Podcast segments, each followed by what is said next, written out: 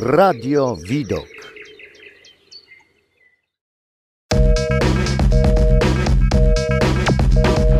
Edukator społeczny. Witam wszystkich w dzisiejszym podcaście, w którym poruszymy poważny temat, jakim jest przemoc ekonomiczna, czym się charakteryzuje, kogo może dotknąć, jak ją rozpoznać i co robić. Na te wszystkie pytania odpowiemy w rozmowie z psycholożką Anną Tomiczyk, która jest naszym dzisiejszym gościem. Witamy. Dzień dobry. Radio Widok.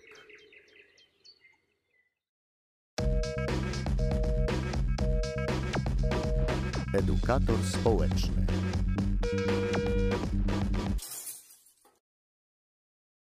Wielu osobom samo słowo przemoc kojarzy się od razu z jakimiś czynami fizycznymi, ale bardzo dużo odsetek ludzi jakby nie zdaje sobie sprawy, że nie jest to jedyna forma agresji. Taką formą agresji jest ta przemoc ekonomiczna. I Pani Anno, jak możemy zdefiniować tą przemoc właśnie ekonomiczną? O przemocy ekonomicznej możemy powiedzieć wtedy, kiedy jedna osoba kontroluje finanse drugiej osoby, kiedy w jakiś sposób utrudnia jej korzystanie z nich, wydawanie, bądź też kiedy sama nie, nie uczestniczy jakby w finansowej części życia rodziny, powiedzmy. To na przykład dotyczy osób, które nie płacą alimentów, czy na, które przez długi czas unikają podjęcia pracy i opierają się na tym, że drugi że małżonek pracuje. Także dotyczy to takiej sfery kontroli wydatków albo uchylania się od y, ponoszenia kosztów. Kto może paść ofiarą takiej przemocy? No, raczej każdy. Tutaj można powiedzieć, że jeśli chodzi o alimenty, to tak naprawdę odbiorcami są dzieci. Można powiedzieć, że dotyczy to nie tylko dorosłych, ale jeśli o tej, na tą przemoc spojrzymy też jako właśnie uchylanie się od alimentów, które jest też prawnie karane, e, no to wtedy widać, że dzieci są też odbiorcami, mimo że tak wydawałoby się, że to ich nie dotyczy zupełnie, a jednak tutaj one są wtedy odbiorcami, bo w jakiś sposób e, tracą na tym. W większości przypadków przemoc dotyczy kobiet, ponieważ kobiety częściej pełnią takie role w życiu rodzinnym, które przez jakiś czas bywa naturalne to, że kobieta nie pracuje na przykład, bo jest w ciąży, wychowuje małe dziecko, lub jest młode małżeństwo i chcieliby mm, spędzać razem czas i nie ma potrzeby, żeby pracowała kobieta i wtedy przez jakiś czas jest w domu, e, a potem się okazuje, że kiedy już chce wrócić do pracy, no to są jakieś problemy. Także dotyczy to większości kobiet, ale też się zdarza, że, mm, że mężczyźni są ofiarami takiej przemocy i to myślę, że tutaj bardziej tacy, byłaby ta sfera uchylania się od, od fin, wkład, wkładu finansowego w życie, gdzie na przykład mężczyzna no jakoś nie ma motywacji do podjęcia pracy, sobie y, bywa często też tutaj to połączone z problemem alkoholowym, że on sobie tam te swoje pieniądze jakieś, które zarabia gdzieś dorywczo przepija, nie jakby nie jest zainteresowany uczestniczeniem w życiu rodzinnym i no jakby żeruje na tym, co zarobi żona. Także no jak widać tu są różne możliwości i wiele sytuacji się może wydarzyć, które każdego członka rodziny mogą dotyczyć. Też może tak być, że, że będzie to dotyczyło jakby rodziców dorosłych, naszych, czyli no, takie osoby starsze, które już e, na przykład mieszkają z nami i no, bywa tak, że ich dzieci dorosłe mówią, że teraz mieszkasz z nami, więc jakby twoją emeryturę będziemy przelewać na moje konto i ja tam ci będę wydzielał, no bo tam dokładasz się powiedzmy do, do udziału w, w, naszych wydatkach, no i w ten sposób można dysponować też pieniędzmi naszych rodziców, do, jako, którzy są już seniorami, mają mniejsze możliwości e, jakiegoś poradzenia sobie z tą sytuacją i obronienia się przed tym, także no to jest taki temat, który każdego może dotknąć. Czyli można powiedzieć, odnosząc się nam do pierwszej części Pani wypowiedzi, że wpływ na stosowanie tej przemocy ekonomicznej wynika właśnie z takiego też stereotypu i systemu patriarchalnego, który występuje w rodzinach? Tak, tak, bo to często dotyczy, jakby podłożem w takiej sytuacji, podłożem tej przemocy jest y, ogromna potrzeba kontroli ze strony, no tu w tym wypadku powiedzieliśmy, że mężczyzny, bo to w takie sytuacje w większości jednak dotyczą mężczyzn, którzy kontrolują i oni mają, no czerpią jakąś taką niezdrową, niebezpieczną satysfakcję z tego, że kontrolują swoją żonę, czy partnerkę,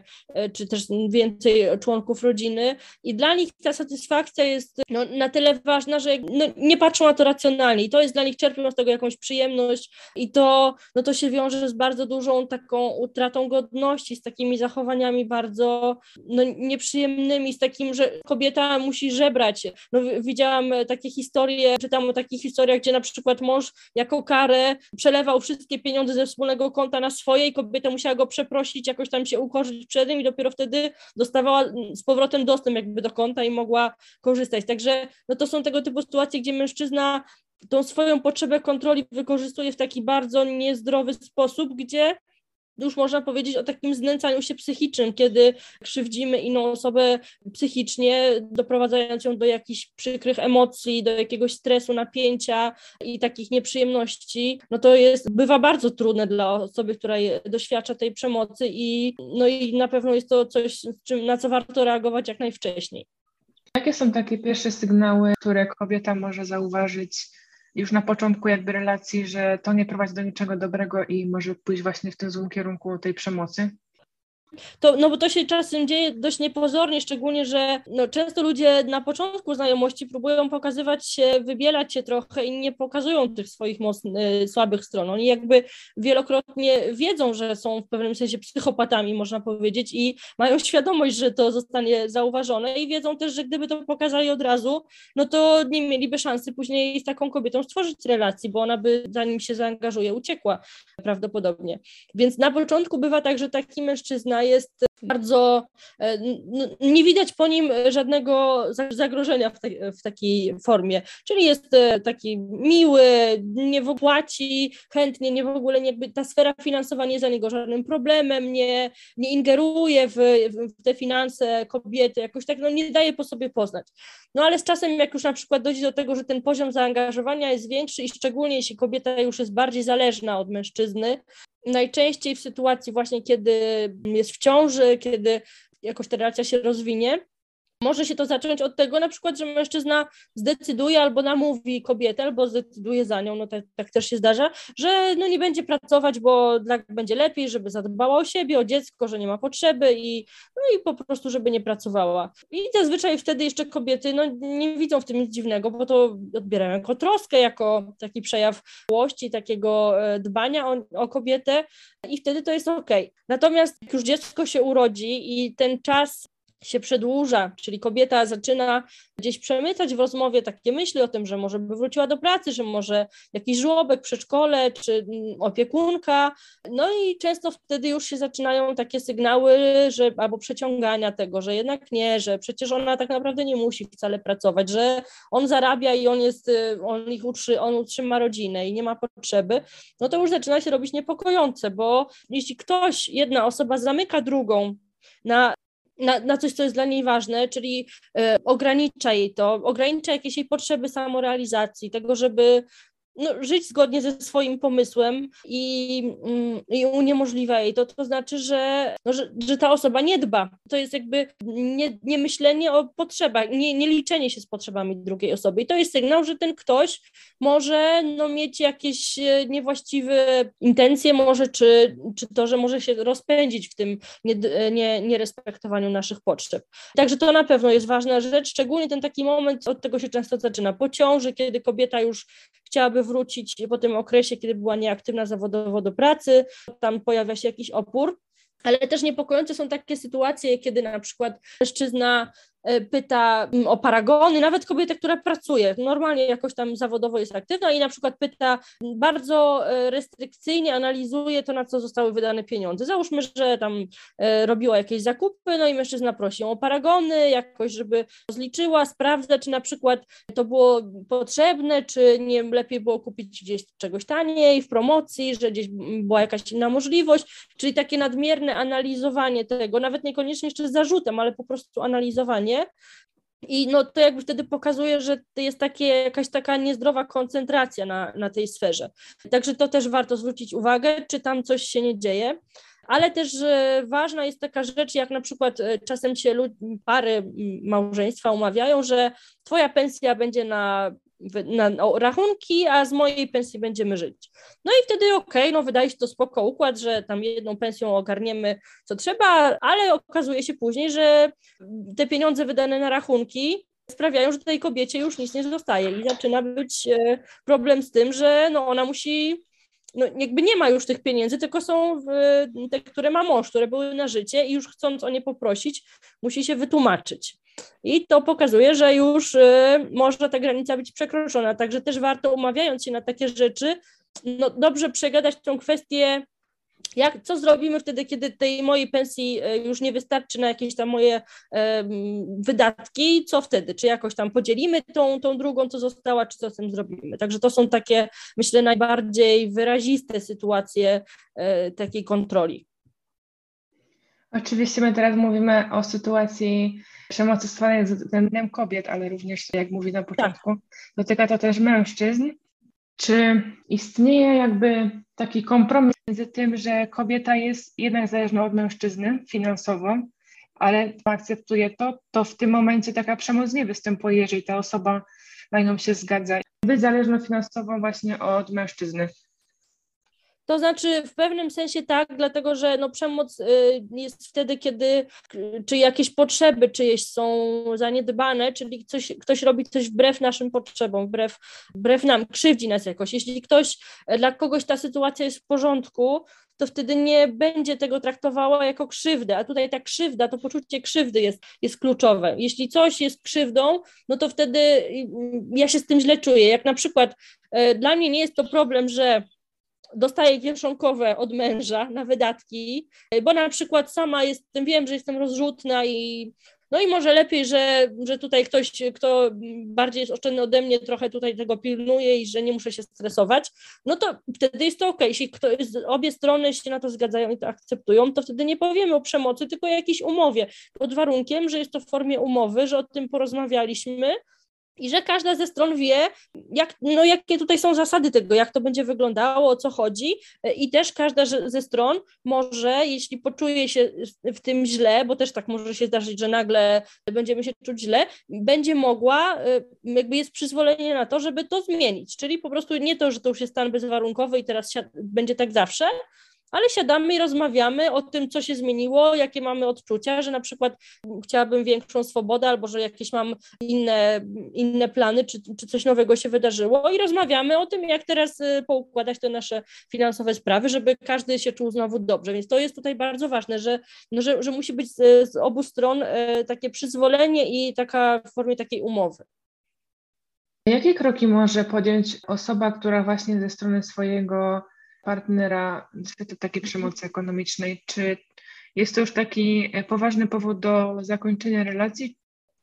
to myślę, że to zależy, no, jaki jest y, e, etap, y, czy może jaka jest faza, czy forma tej przemocy i jaki jest kontekst tego, bo bardzo często przemoc ekonomiczna wiąże się też z przemocą fizyczną, psychiczną, czyli takim po prostu znęcaniem się nad kobietą w wielu różnych sferach e, życia. No i wtedy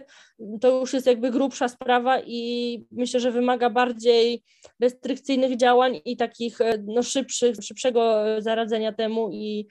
i, i wsparcia wsparcia, pewnie z jakąś pomocą jakiejś instytucji czy, czy, czy jakichś bliskich osób, które tutaj wesprą. Natomiast y, myślę, że bardzo dużo może kobieta, szczególnie czy osoba, która zauważy takie sygnały, bądź też już czuje, że coś jest nie tak, zrobić na samym początku, dlatego że to często tak działa, że y, taki, taka osoba stosująca przemoc robi tyle, na ile my jej pozwolimy. Czyli jeśli jej pozwolimy na to, żeby nas uderzyła, no to ona nas, czy jeśli, jeśli nie zareagujemy, no to nas uderzy i potem kolejny raz też. Jeśli pozwolimy na to, żeby nam wydzielała to kieszonkowe, to, no to będzie wydzielała. Jeśli y, zgodzimy się na to, że ona od nas żąda, żebyśmy pokazali paragon, no to dlaczego ma tego nie robić? My przecież pa pamiętajmy, że my możemy powiedzieć nie. To, że mąż chce, żebym ja mu pokazała paragon, no to kim on jest, żeby mnie rozliczał z paragonów? Ja mogę powiedzieć w każdym momencie, ja mam prawo jako dorosła, dojrzała osoba, która jest pełnoprawnym członkiem, e, pełnoprawnym jakby uczestnikiem tej relacji, możemy powiedzieć nie, postawić granicę. I im wcześniej tą granicę postawimy, im szybciej jakby intuicyjnie zauważymy, że ktoś niefajnie się zachowuje i przekracza jakąś naszą granicę, jak, jak, jakieś nasze e, potrzeby, czy, czy coś takiego, co jest dla nas nie w porządku, i powiemy mu nie i pokaż- po prostu nie zgodzimy się, powiemy, obrócimy się na pięcie i wyjdziemy, albo no jakoś w, inny sposób pokażemy, że nie, stawiając tą granicę, to, e, to wtedy jeszcze będziemy mieć szansę, że to się nie pogłębi, bo jak my raz, drugi, trzeci e, przystaniemy na te oczekiwania, żądania, czy na te polecenia, czy jakieś prośby,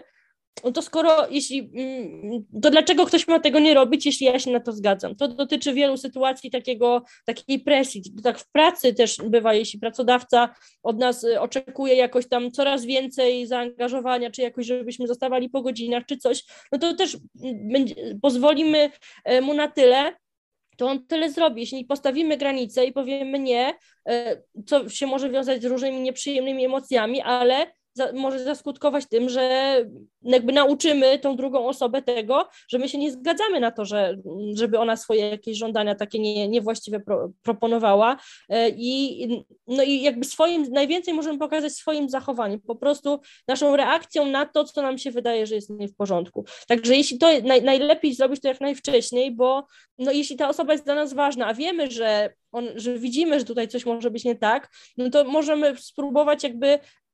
trochę nauczyć ją tego, co jest dla nas ważne i tego, żeby, no żeby respektowała te nasze potrzeby. Jeśli pomimo to y, są jakieś konflikty, napięcia i widać, że no, ktoś jest bardzo uparty i nie, mm, nie przyjmuje tej naszej odmowy, no to jest dla nas jakiś sygnał, żeby się przyjrzeć y, dokładniej, co tutaj zrobić, czy, czy pójść na jakąś terapię, czy może porozmawiać o, kimś, o tym z kimś bezstronnym, kto jakoś tam spojrzy na to swoim okiem. No po prostu przyjrzeć się temu, czy, mm, czy, czy ta relacja będzie dla nas dobra, bo tutaj jest kwestia tego, czy, no, czy będąc w tej relacji ja nie zaniedbuję siebie, swoich potrzeb i ja nie, nie będę jakby na drugim planie, bo, no bo bardzo jest ważne to, żeby w każdej relacji obie osoby miały miejsce na, na bycie sobą, na swoje potrzeby, na takie wzajemne dbanie o siebie. Także no, trzeba jak najwcześniej pokazywać partnerowi, e, że na przykład mi się coś nie podoba i, i zapobiec. A jeśli już dojdzie do tego, że no, ta przemoc jest bardzo duża i mm, albo jeśli na, na przykład po, było tak, że nie potrafiliśmy tej granicy postawić i po jakimś tam czasie dłuższym się zdecydujemy, że jednak to już jest przegięcie i się z tym czuję, to też oczywiście zawsze, każdy moment jest dobry, żeby próbować. Natomiast jeśli będzie to później, po takich kilku latach czy miesiącach zgadzania się na to, to może być większy opór ze strony tej osoby, która stosuje przemoc i może być więcej napięcia i może się okazać, że będzie potrzebna pomoc jakiejś instytucji, jakiegoś, jakiejś fundacji, czy jakiegoś psychologa, czy jakiejś nie, niebieskiej karty, no, różnych instytucji, które się tym zajmują, żeby ochronić tą, tą osobę, która jest wykorzystywana. A jakie środki, oprócz tych wymienionych jako ofiara mogę skorzystać, jakie środki może podjąć osoba wokół? Czy w ogóle powinna jakieś kroki podejmować, gdy widzi na przykład u jakiegoś mhm. swojego przyjaciela, u osoby bliskiej taką właśnie przemoc ekonomiczną? No to są zawsze takie trudne sprawy, dlatego że no, jeśli nas to nie dotyczy bezpośrednio, czyli nie jesteśmy te, tymi odbiorcami, to, no, a tam, tam jest jakby dwoje dorosłych ludzi, no to nasze możliwości ingerowania są ograniczone. Myślę, że e, możemy spróbować zaingerować i jakoś tam e, zadziałać wtedy, kiedy jest łamane prawo, tak w takim sensie w kodeksie prawnym, bo na przykład takiej kontroli wydatków e, my nie mamy zapisanej jako przestępstwo. Jest obowiązek alimentacyjny jest na pewno, więc w tym wypadku no, mamy prawo zgłosić jakby przypuszczenie o popełnieniu przestępstwa, czy po prostu donieść na kogoś, kto nie płaci alimentów i to nie jako osoba, nie, nie tylko jako żona, tylko po prostu ktoś, kto widzi i, no, i, i o tym problemie, chociaż to pewnie się wiąże z różnymi e, no, nieprzyjemnościami dla nas, znaczy mogłoby, ale oczywiście jeśli, jeśli widzimy, no to warto zadbać o to, e, na ile tylko mamy możliwość, ale to wtedy, kiedy jakby mamy podstawy jakieś prawne a w przypadku takiej kontroli, czy tego, że na przykład y, czujemy, że ta kobieta no jakoś tam się zgadza na zbyt dużo, czy pozwala i, i widzimy, że tam coś jest niefajnie, ale no nie ma to, jakby nie ma wprost złamanego prawa, to wtedy no zostaje nam tylko rozmawianie i próba próba pokazania tego tej osobie, która jest ofiarą, bo to ona ma wtedy możliwości. Ona może te granice postawić, może się wyprowadzić, może e, jakoś spróbować tym, z tym walczyć. Ona też jako odbiorca tej przemocy może złożyć e, sprawę o przemoc psychiczną wtedy, bo tutaj jakby w tym wypadku jeśli to jej dotyczy, no to, to jakby może mm, tą swoją krzywdę złożyć, natomiast to musi być na jej wniosek, to nie da się z zewnątrz, osoba, której to nie dotyczy, no nie, nie, jest uprawniona do tego, bo to jest przestępstwo, nie jest jakby ścigane tak jak z urzędu, tylko na wniosek poszkodowanego, także jeśli ten poszkodowany pod wpływem naszych rozmów, obserwacji, tego, że jakoś tam się martwimy, dojdzie do takich wniosków, no to super, a jak nie dojdzie, no to zostaje nam wspierać tą osobę, jakoś towarzyszyć jej i no i, i pomagać na ile, na ile się da, ale no może tak być, że się uderzymy z murem, bo no kobiety, które są w takich przemocowych związkach, bywają bardzo bezsilne i czasem przez wiele lat y, no, pozwalają na to, bo ciężko się z tego wyrwać. Także no tu na pewno dobrze mieć taką osobę wspierającą, ale no, jeśli nie ma takiego bezpośredniego zagrożenia życia, ryzyka czy jakiegoś łamania prawa, no to wtedy mamy trochę mniejsze możliwości. Skupiliśmy się teraz bardziej na omówieniu przemocy ekonomicznej właśnie w relacjach, w partnerstwie. A jeszcze wspomniała Pani o przemocy ekonomicznej wobec osób starszych i na przykład jakichś niepełnosprawnych. Jak mhm. u nich ta mhm. sytuacja wygląda? Bo ludzie są e, uzależnieni od e, tych osób właśnie, które stosują tą przemoc. Co one mogą robić? No myślę, że tutaj dobrze, jak są takie osoby wspierające, bo taki jeśli taki dziadek czy babcia będą miały obok siebie może kogoś, kto im powie, e, co się dzieje, kto im pomoże w taki bardziej praktyczny sposób, na przykład zaproponuje im, mm, słuchaj, ty e, zostaw, wyprowadź się od nich, zabierz to, chodź tutaj, do, chodź do mnie, albo słuchaj, jest taki dom, e, fajne miejsce dla seniorów, gdzie, gdzie można bardzo, bardzo dobrze spędzić ten czas i, i bez, bez takiej kontroli. I taka osoba jest w pobliżu i jakby próbuje wesprzeć, doradzić, no to, e, no to więcej może zrobić niż w przypadku tej kobiety, bo jakby tutaj no wydaje mi się, że tacy seniorzy czy mają trochę inne możliwości. Raz, że zazwyczaj mają emeryturę i, i są niezależne w pewnym sensie finansowo, więc jeśli już znajdzie się taki bodziec, żeby się odważyły i z jakimś wsparciem przyjaciół na przykład, czy, czy też dalszej rodziny zdecydowały na, na zmianę, no to im jest łatwiej, bo, e, no bo jednak są w większym stopniu niezależne. E, w przypadku osób niepełnosprawnych, które są ubezwłasnowolnione i często po prostu nie, no nie, nie mają prawa, takich prawnych e, możliwości decydowania o sobie, no to jest temat dużo trudniejszy, dlatego że no to są osoby, które e, są bardziej bezbronne i niewiele mogą same zrobić. I tutaj warto by, jeśli zauważamy coś takiego, zawiadomić instytucje, bo jednak to są w tym wypadku takie jakby krzywda, która się dzieje takim osobom, e, to już jest inaczej traktowana niż, niż jako osobie, która jest świadoma, pełnosprawna intelektualnie, taka zdrowa, e, która ma inne możliwości niż ktoś niepełnosprawny. Wtedy jakby insty są instytucje, które mogłyby, czy MOPS, czy PCPR, czy jakaś, jakieś fundacje, fundacje, które mają e, możliwość, żeby jakoś skontrolować sytuację, przyjrzeć się i wesprzeć. Także w przypadku niepełnosprawnych już warto, jeśli obserwujemy takie sygnały, zareagować, do, e, zgłosić do jakiejś instytucji takie sytuacje i, e, i jakoś wesprzeć. Czyli niezależnie od tego, kto jest ofiarą przemocy ekonomicznej, można podejmować środki jakieś prawne w tym kierunku. Tak, to znaczy tutaj e, te środki, e, jeśli chodzi o niepełnosprawność, to na pewno jest inna, inna sytuacja, jest łatwiej. A w, e, a w przypadku, jeśli to są mm,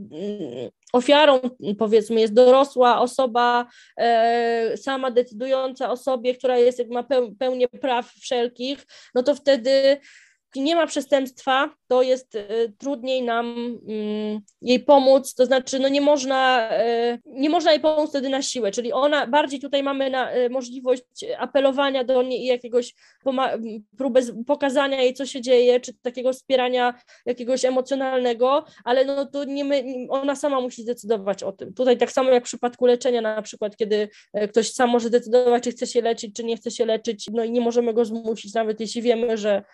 że coś jest nie tak, no to jednak taka osoba sama o sobie decyduje. Także tu wyznacznikiem jest to, czy jest jakieś przestępstwo, w sensie takim prawnym naruszenie jakiejś nietykalności cielesnej, przemoc fizyczna. Tutaj już wtedy będzie łatwiejsza do jakby do zauważenia i zwrócenia uwagi, natomiast nawet wtedy to też y, ścigane jest na wniosek poszkodowanego, bo może tak być, że my zgłosimy przemoc psychiczną, a taka żona mm, powie, że no, się potknęła i uderzyła o szafkę i, no, i na, choćbyśmy mieli y, nagrane filmy, różne dowody, to my tego nie, jakby nie, nie możemy tego zrobić y, sami bez, bez jej wniosku. Ona musi to zrobić na, jakby to są przestępstwa, które są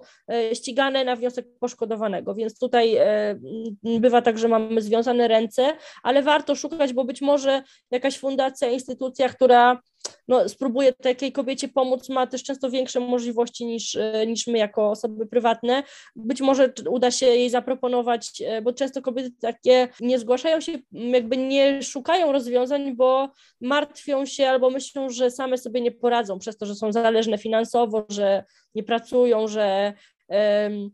nie, nie, są takie niezarad, czują się niezaradne i, i, no i na przykład plus jakieś kredyty, jakieś różne tam obciążenia, zobowiązania, wydaje mi się, że one nie są w stanie się od, odseparować od tego męża, bo, no bo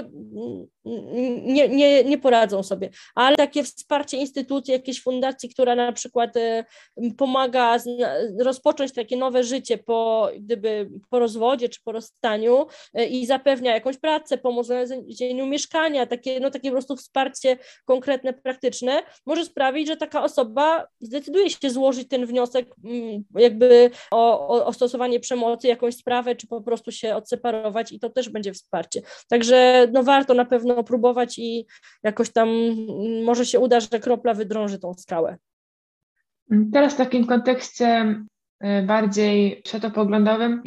według badań znaczna część Polaków o przemocy myśli właśnie w taki sposób stereotypowy. Wydaje się, że nie zalicza, wielu ludzi nie zalicza przemocy psychicznej, właśnie ekonomicznej w rodzinie do kategorii przemocy. Skąd takie przekonania i jak z tym walczyć? No rzeczywiście tak jest, e, rzeczywiście tak jest. Myślę, że no, przez wiele lat było takie, no, nie było takiego przyzwolenia na ingerowanie w sprawy cudzy, innych ludzi. Też e, wiele lat temu, zanim zaczęła się rozwijać psychologia, pedagogika, e, ludzie się nie za bardzo interesowali tym, jak pewne rzeczy wpływają na emocje, na, na funkcjonowanie takie w dorosłym życiu, jak na przykład kary cielesne stosowane wobec dzieci wpływają na, potem na ich rozwój. Jakby nie, były było takie przyzwolenie na to, żeby naruszać pewne granice e, i, e, i ludzie nauczyli się tego, że to jest normalne. No dlatego też bywa tak, że, nasz, że, że pokolenia naszych dziadków, czy jeszcze starszych osób, czy no nawet u, w przypadku rodziców się tak zdarza, no nie uważają, że na przykład niewłaściwe jest dawanie klapsów, czy, czy, czy bicie, czy jakieś inne formy agresji wobec dzieci chociażby, a już osoby, które są młodsze, bardziej świadome, które mają inną wiedzę, które znają też inne możliwości e, tego, jak, e, jak wychowywać dzieci, jak sobie radzić, no mają już inne po, pojęcie o tym e, i też często znają skutki, wiedzą jakie skutki na przykład w ich życiu czy w życiu ich przyjaciół pojawiły się z powodu chociażby takiej przemocy w, w dzieciństwie. Dlatego też wydaje mi się, że jeszcze teraz to, o czym Pani mówi, to jest takie no,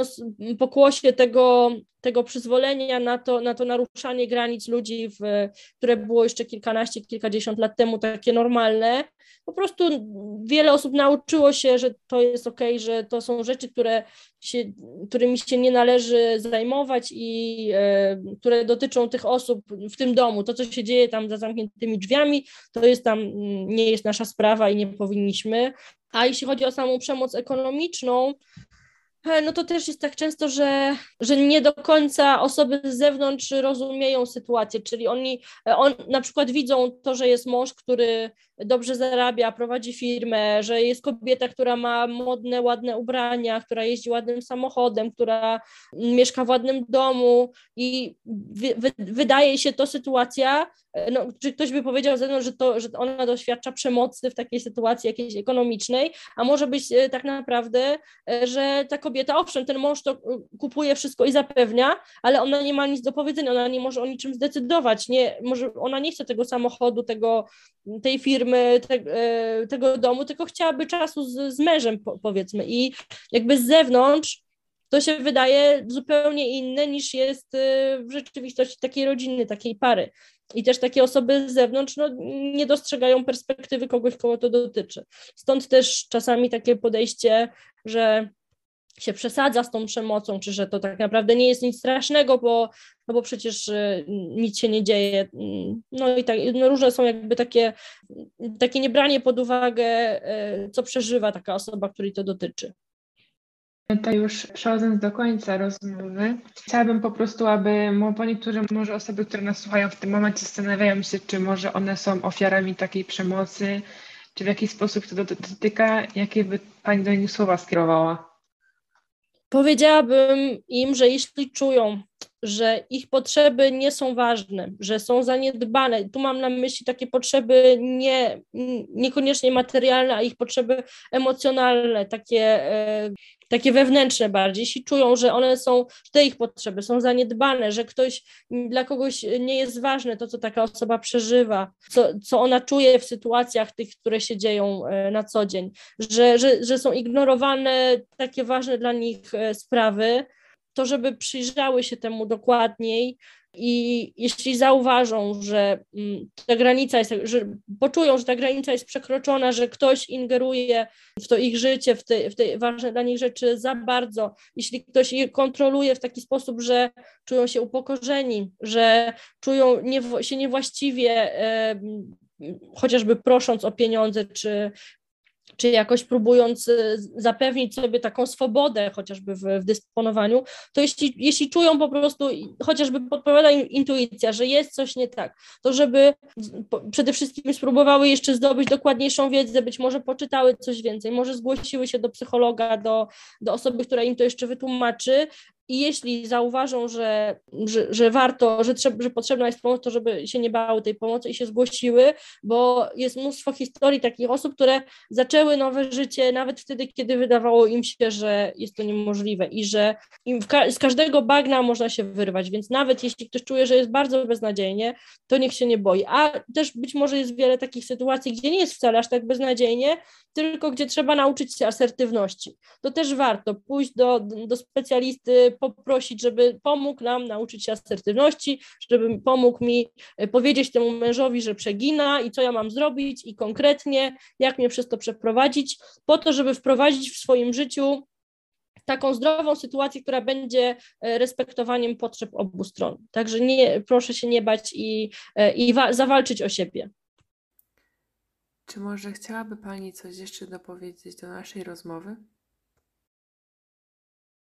Propos tego, tych sygnałów i takiego przeciwdziałania, to, e, bo ta przemoc ekonomiczna to może być tylko jakiś wierzchołek góry, czy jakaś część ale bardzo ważne jest to, jak na początku jesteśmy w jakiejś relacji, jak zaczynamy się z kimś spotykać, zaczynamy się angażować, żeby obserwować e, to, czy, on, czy ta osoba ma do nas szacunek i jak ona e, traktuje właśnie te nasze potrzeby, jak o nas dba. Dlatego, że jeśli już na początku relacji zauważamy, że ktoś nas nie szanuje w różny sposób, to może być różny sposób, nie respektuje tego, co jest dla nas ważne, ignoruje te nasze potrzeby, to może być sygnał, że, że relacja, że to jest ktoś toksyczny y, i y, że to się z czasem raczej nie dzieje, nie poprawia, tylko pogarsza. Jeśli ktoś już na początku znajomości przejawia takie toksyczne zachowania kontrolowania, jakiegoś nie, nieszanowania nas, niedbania o nas, y, narzucania swojej woli i nie, jakby nie, nie, nie szuka porozumienia, to raczej w przyszłości może być tylko gorzej. Także warto już wtedy, żeby zapaliła się lampka, żeby się przyjrzeć tej relacji bardziej i zastanowić się, czy ta relacja jest dla mnie dobra i czy ja, czy przez to jakby ja nie zatracę siebie w tym, bo, bo może się okazać, że ta osoba jest toksyczna i że lepiej się trzymać z daleka. Podsumowując, każdy, kto takiej przemocy doświadcza, powinien w jakiś sposób działać i prosić o pomoc, jeżeli, jeżeli potrzebuje. Jak i również ważne jest uświadomienie społeczeństwa, tak aby coraz mniej osób myślało, że przemoc psychiczna wcale nie jest formą przemocy. Pewnie. Jest to taka sama przemoc jak inna. Zawsze wtedy, kiedy jest czyjaś krzywda, to możemy powiedzieć o przemocy. Bardzo Pani dziękuję za dzisiejszy wywiad. Pozdrawiam wszystkich słuchaczy. Mam nadzieję, że ta audycja, ten podcast doedukuje Was i może pewnym osobom w jakiś sposób pomoże. Dziękuję bardzo Pani Aniu. Dziękuję. Dziękuję również. Rozmowę przeprowadziła dla Was Weronika Witas z psycholożką Anną Tomiczek.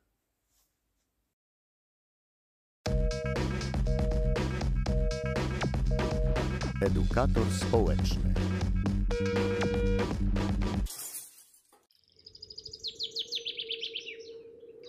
Radio Widok.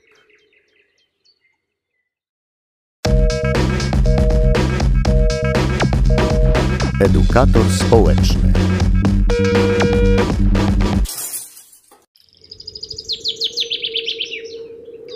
Radio Widok.